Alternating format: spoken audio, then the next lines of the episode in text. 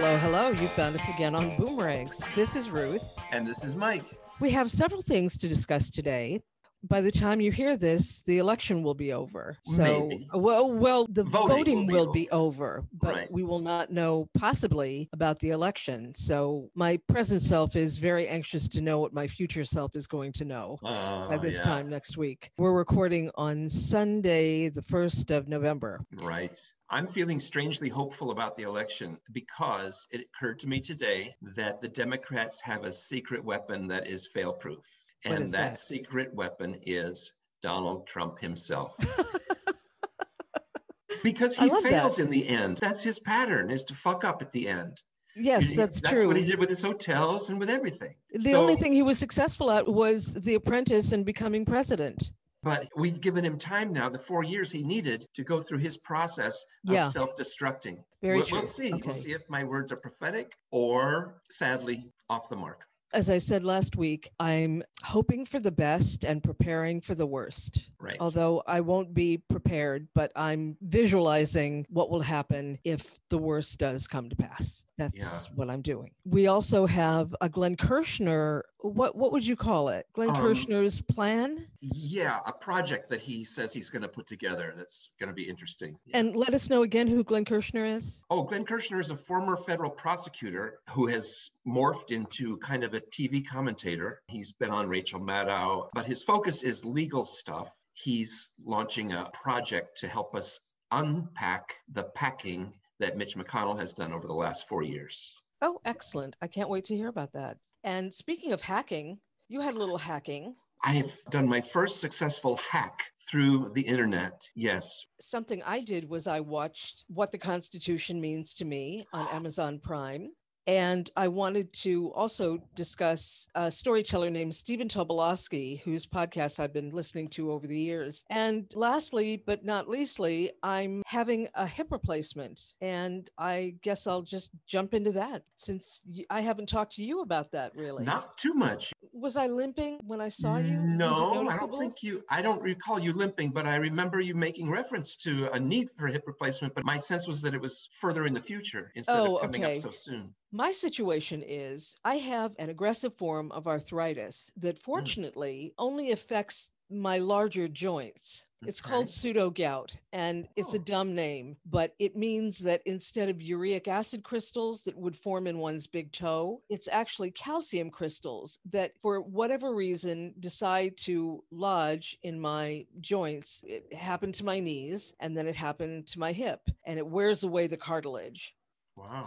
I went to see my surgeon, which took two months. Two months. He is the head of orthopedic surgery at Cedar Sinai. His name is Mm. Dr. Robert Clapper. From the month or so when I got the first x rays taken, then I went to see him and he took another set of x rays. He said that it had deteriorated since then, that there was no cushioning at all. It was just bone on bone. This was great news for me. I was thrilled that there was a solution for it because if there hadn't been a a solution that I would have just been walking around with a crutch for the rest of my life, which is what people did before there were hip replacement surgeries. Right. And it's a very elegant mechanism. He showed it to me. It's ceramic and titanium and it's very colorful and it looks like a Mhm. piece of temporary art. Right. And I'm going to have that on December 4th. The girls are going to come out and take care of me. And Oh, nice. so it's all good. How do they All good. describe the recovery from it? Uh, not as long as my knees and Right. now because the replacement mechanism is so small the incision is not as traumatic as it Oh, was And that so was probably a big part of the healing process was just, yeah God, yes. it's amazing the advances that are happening. it is amazing but you know what it's because we're baby boomers and this happened to us and the demand was there and Yeah. so the technology followed the demand Right. i mean you're lucky you haven't had any like Knock wood, nothing to speak of. which should we hear about first glenn kirshner or your hacking experience I don't know. I'll tell you about my hacking. I love Nordic noir crime series. And I kept reading and reading online about how good the Danish original version of The Killing was. It started in 2007. It's been around for a long time. oh really I've been trying for years to watch this thing, and boy, they have blocked off every road you could possibly take. The only really feasible way to do it was to purchase through the UK Amazon. You could purchase Oh. the DVD set, but the DVD set was wildly and still is wildly expensive. But now I have a VPN. a virtual private Yes, network. you do. So when you have a VPN, it creates a false server ID number Right. for you so Right. that nobody on the internet can track who you are. All of your surfing is private. Okay. So when you log into your VPN and it creates this false ID for you, it asks you where in the world you want to log in. And I could log into, say, Iceland. And I found this obscure website in Iceland. It was this kind of rickety site with all these ads for like things in the Philippines, but it it had a link on it saying all three seasons to the Danish version of The Killing, which is called Forbrydelsen in Danish. I thought maybe I can download it. So I went back into this site, which is called WLEXT.is. I have no idea what that's supposed to mean. Hmm. Um, I'm looking at it now. It says WLEXT, international TV shows, telenovelas, and movies. Just Okay. binge it. I found the show and I found the button to hit to download it. And sure enough, it came up. And I, last Wow. night, I watched episode one, season one of the Danish version of The Killing. Wow. And it's really good, but it would have been good no matter what, because I was just, Yeah. I felt like such a victory. Is it fair to say that you were a man possessed? The way I put it is, I have discovered ways to put OCD to good use. and this was a good use of your OCD. If you can't beat it, use it. Uh, Did it live up to your expectations? It is very good. There's like four stories going on at the same time. Huh. It- it's perfect Nordic noir. You can tell that they use this to base almost all the others on. It's always like in a town where it's big, like Copenhagen, but everybody knows each other. So there's all these weird Uh-huh. interactions that you discover as Uh-huh. it goes along. And it starts with an unexplained murder, and on we go. But it's Wow. three seasons, and the seasons are long. There's 20 episodes in season one. Yeah, so I'll be watching this for a long time. Well, I guess we'll be discussing it on Boomerangs for a while. I did finish up The Vow, though, last week. And what'd you think? I thought it was wonderful. I just loved how unlikely it seemed that they would be able to nail this guy because of the- Yes. the, money he had behind him and the veneer of respectability that he had around him. The And- Dalai Lama. Yeah, exactly. Now, you know that he got 120 years in jail. I did. That just happened last week, right? Yeah. I don't know what they're going to do for season two. Maybe it'll be the trial. I want to see what happens to Nancy. Which one is Nancy? Nancy, I forget her last name. Her, Yeah. His sidekick. He was scarier than he was. And I think that she pleaded guilty because Oh, okay. everybody around them pleaded guilty. She took a plea. Yeah. Okay. Clare Bronfman got it was either six or eight years in Right. prison. Salzman? And- was that her name? That sounds And right. her daughter, Lauren, was also in it. yes. To me, the nightmare of all nightmares is to be found out that you are part of a nefarious sex cult and then realize that your daughter was involved in it and was also going to prison, which I assume she is because she was such a big player in that. Allison Mack is going to prison also. Oh yeah. There was a line near the end when Mark, one of the kind of heroes of the Yeah. of the breakaway group, they were feeling bad about themselves, like we joined a cult. We shouldn't have joined a cult. And he said very emphatically, no one joins a cult. We recognized the good in it and we wanted to be attached to that good and to learn from it Yeah. and to express it in our lives. And I don't know if he's entirely right. I think no one consciously joins a cult. But I've joined enough groups that are similar to this, from EST to the Scientology improv group I was in, Huh. to this other weird acting school I used to go to in New York that was all run by S trainers. And nothing as nefarious as in this show happened, but there was that sense of we know something, we have a technology that if Oh. you learn it, it Yeah. will take care of all your insecurities, all of your tendencies toward failure. These groups, they they find people who have that Need. that little chink yeah, Yeah. of like something's wrong with me but if i were only to fix it Yeah. i could have a wonderful life I agree with Mark in that if you knew it was a cult, you wouldn't join. That's right It may be called a cult afterwards. It certainly was called a cult. They were accused of, of being a cult, Mhm. and the people who were in it denied it. and i know from my religious background that i was in a religious cult for a large part of my life and didn't identify it as such because Yes. i believed the dogma of the cult which was this is good this is all very good They have a particular viewpoint right that they ask you to buy into right that is singular to that group. yes and you feel morally superior by doing so Yes. Well, I'm glad you enjoyed it. There's another documentary on NXIVM. It's either on Starz or on Showtime. I don't have either, so I can't watch Mhm, it, but mhm. maybe it'll end up. I'll hack Netflix. in. I'll hack in Oh, for you. please do. And I'll get a VPN and we'll be so special. I wanted to talk about what the Constitution means to me.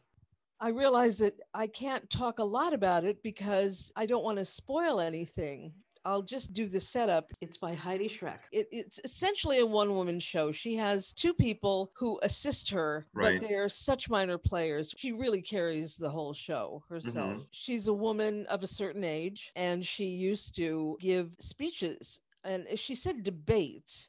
She explains it in the Mhm. process of telling her story, but she would defend the Constitution. And as her life unfolded, she realized that the Constitution, something she venerated, was not the document that she thought it was. Ah, For instance, woman is never mentioned in the Constitution. oh, right. So there are gaps in this document that allow for a lot of horrors to befall a lot of people. It'd be interesting to see how the 19th Amendment is worded because wasn't that women's Yeah. suffrage? And, Yes. And it'll be fun to take a look at that online Yeah. and see how, how Yeah. they managed to do that without using the word woman. And only white women were allowed to vote when the 19th Amendment was passed. Oh, right. No minority women could vote. That's right. Black women couldn't vote until the Voting Rights Act of Right. the Civil Rights Movement. Wow.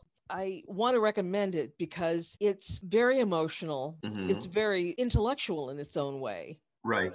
And I was glad that I saw it again because when I watched the stage version on Broadway, I got caught up in trying to delve into the actual language of the amendments. And that got me into a rabbit hole and I, I Right, missed a lot of the emotion. So Yes. you know how that goes. I do. So- I, I'm, I'm, I'm on tangents most of the day.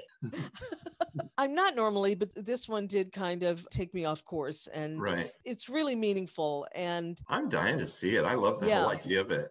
I love stuff that takes something that you could consider dry or that doesn't really relate to you and find out that there's life in it and yes. and yes. passion and interest and juice, you know? Oh, this is right up your alley then. yeah. And it yeah. also has history, which I know Yeah. you love. Oh, I do like that. It's Don't like studying it, but I, I like hearing about it. well, this will just be hearing. No studying is. no They did at pass the end. out little books of the Constitution at, Oh, the, that's um, at the play. Oh, that's yeah. great.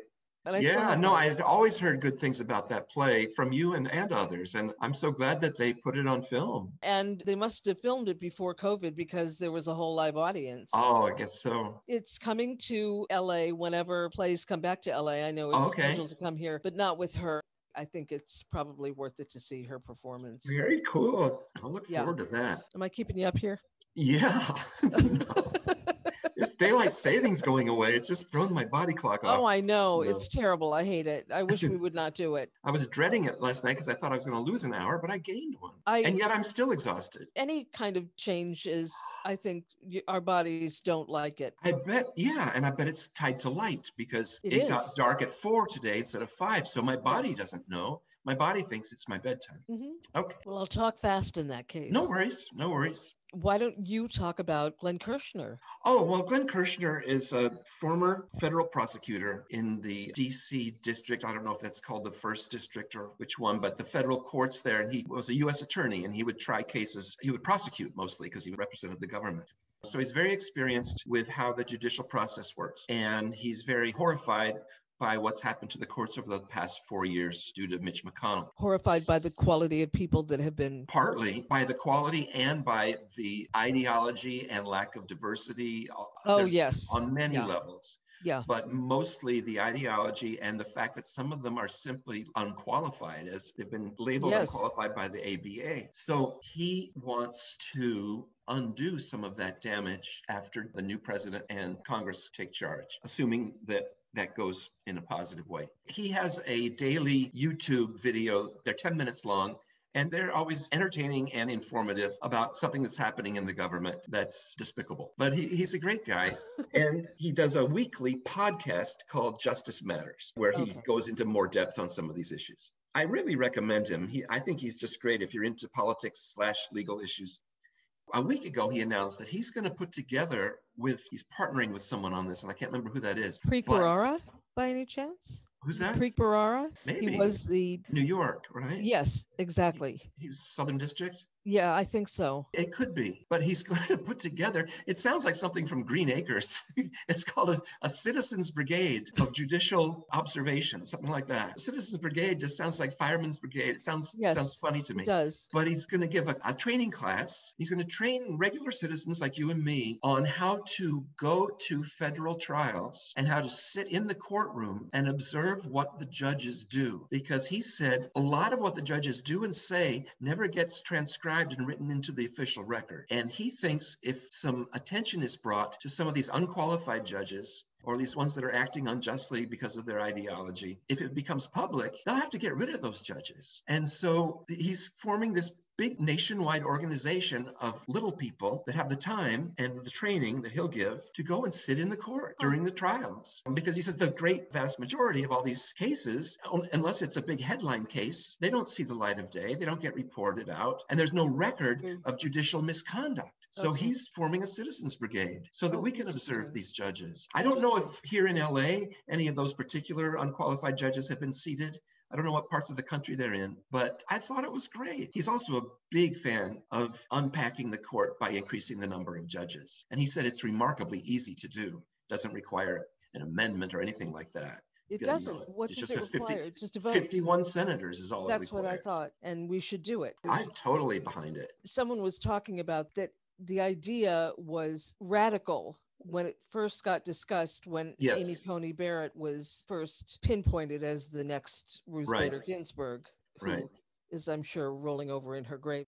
The point that was made was that it's no longer a radical idea. People have embraced the idea as Right. something that is Right. just and fine and should be done. Yeah, my view is Mitch McConnell broke the Senate and he broke the court. And so it's not only okay, it's incumbent if we seat a new government that they undo the damage. That's how I'm framing it. Franklin Delano Roosevelt wanted to, I think, get the number up to 13. Going That's the number a lot of people are talking about still. Um, something I heard though was that John Roberts probably doesn't want that to happen. And that he Mhm. may really counsel Amy Coney Barrett to not be as radically conservative and as much of an originalist and what's called a textualist as she as wants to be. as she wants to be. And Mhm. someone also observed that what you do and say in a classroom is very different than what you would necessarily do as a judge on a bench. Yeah, yeah. I mean, she said that herself. I in one part of her hearings I heard where she said, you know, as an academic, it's part of your job to critique and to be more critical of a law. As a sitting judge with you have precedent and all these different things that bear on you that don't they don't weigh down a college professor. Right. And so you have to be more circumspect. And she sounded very convincing, but I just don't trust her at all. Oh, I don't trust her as far as I could throw her. But the piece of that puzzle, John Robert, Oh, that right. interests me. That interests Yeah. me. He's already tried to do that some. The only thing he won't do that on, I've noticed, he has the same contempt for democracy that the other three conservatives have. And that so he hasn't uh, wielded his power of moderation in cases that have to do with voting rights. And Voting rights and really unfortunate. and Citizens United as well. And So- financing, yeah. He's used it in healthcare and And women I think also, you know, in women's re- reproductive rights. Yeah. Although the last time there was a caveat that was sort of like, bring this back to us. It's just the same as it, as one that was Mhm. adjudicated that came from Texas. So there was sort of a sidebar saying we can't look at this because we already just ruled on it, even though we have one different or two different judges on the court. So it was left open. In other. Yeah. words, so One thing I'm feeling very hopeful about, uh, in a long term sense of hopeful, is one thing this election has made clear that we knew it anyway, but it's so blatant. The Republicans know that the only way they can possibly control the government is to suppress voting. That's Yes. the only option they have. that's right. If, if we have open and fair and open access to elections, they cannot win, and they know it. Well, they Trump wouldn't be doing all much. this shit. He yeah, said the quiet that's right. out loud. He said we'll never have a Republican again. That's right. And if we ha- if we have open voting. recently. And I'm feeling hopeful that over time, organized, party driven, government endorsed suppression of democracy will lessen. I think that one of the things that happened during Obama's era was that we got complacent. I did because mm-hmm. I thought we're in a post racial America. Right. And I got very sloppy right. and didn't really pay attention. I wasn't mm-hmm. even listening to Stephanie Miller at that time. Mm-hmm. So that's how checked out I was. Yeah. And now I feel that I'm going to have to, because I'm retired and I have the time, I'm my activism will have to remain. And mm-hmm. I'm fortunate to belong to an organization that has come up and become an organized activist enterprise mm-hmm. with many many different pods in it mm-hmm. for different things homeless they're not branding you are they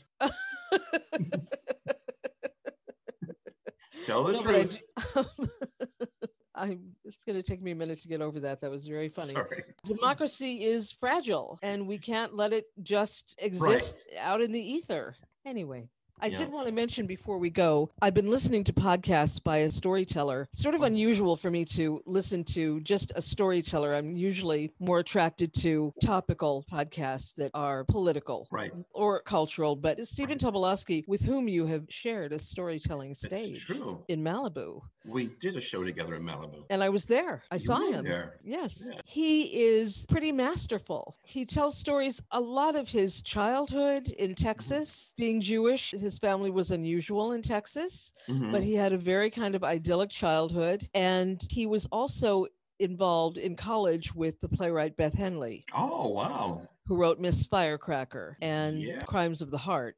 Right. He's just a very compelling speaker and mm. someone who, well, like you, can really be captivating. And mm. I just want to recommend his podcast. It's called The Tobolowsky Files, and it's spelled T O B O V O L.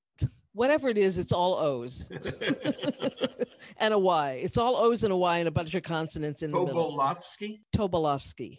Okay. Yes. So it's probably T O B O L O V S K Y, something like that. Yes, I believe that's it. Thank you. You're welcome. Thank you for rescuing me from my inability to spell in my head or on oh, paper. Okay. Anyway, well, I think we've covered all of our topics again. I guess so. Right and, on time. And our audience is going to be ahead of us because they're going to know who. That's right. That's right. This will be like a time capsule. Think of this it episode will. as a one week time capsule yes. into a time that we don't even want to go back and think about, which was the great uncertainty and anxiety we were feeling about the November 3rd election. Well, we should say goodbye and we'll uh, we'll be talking at you in a week. We're still praying, but you guys, I hope, are celebrating at the time you hear this. Yes. Okay. Hang in, boomers. Okay, boomers. On we go. We'll talk to you soon. Bye bye.